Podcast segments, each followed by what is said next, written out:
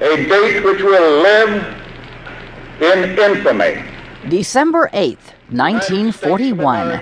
America enters World War II as Congress declares war on Japan, a day after its attack on Pearl Harbor. President Franklin D. Roosevelt tells lawmakers during a joint session in Washington With confidence in our armed forces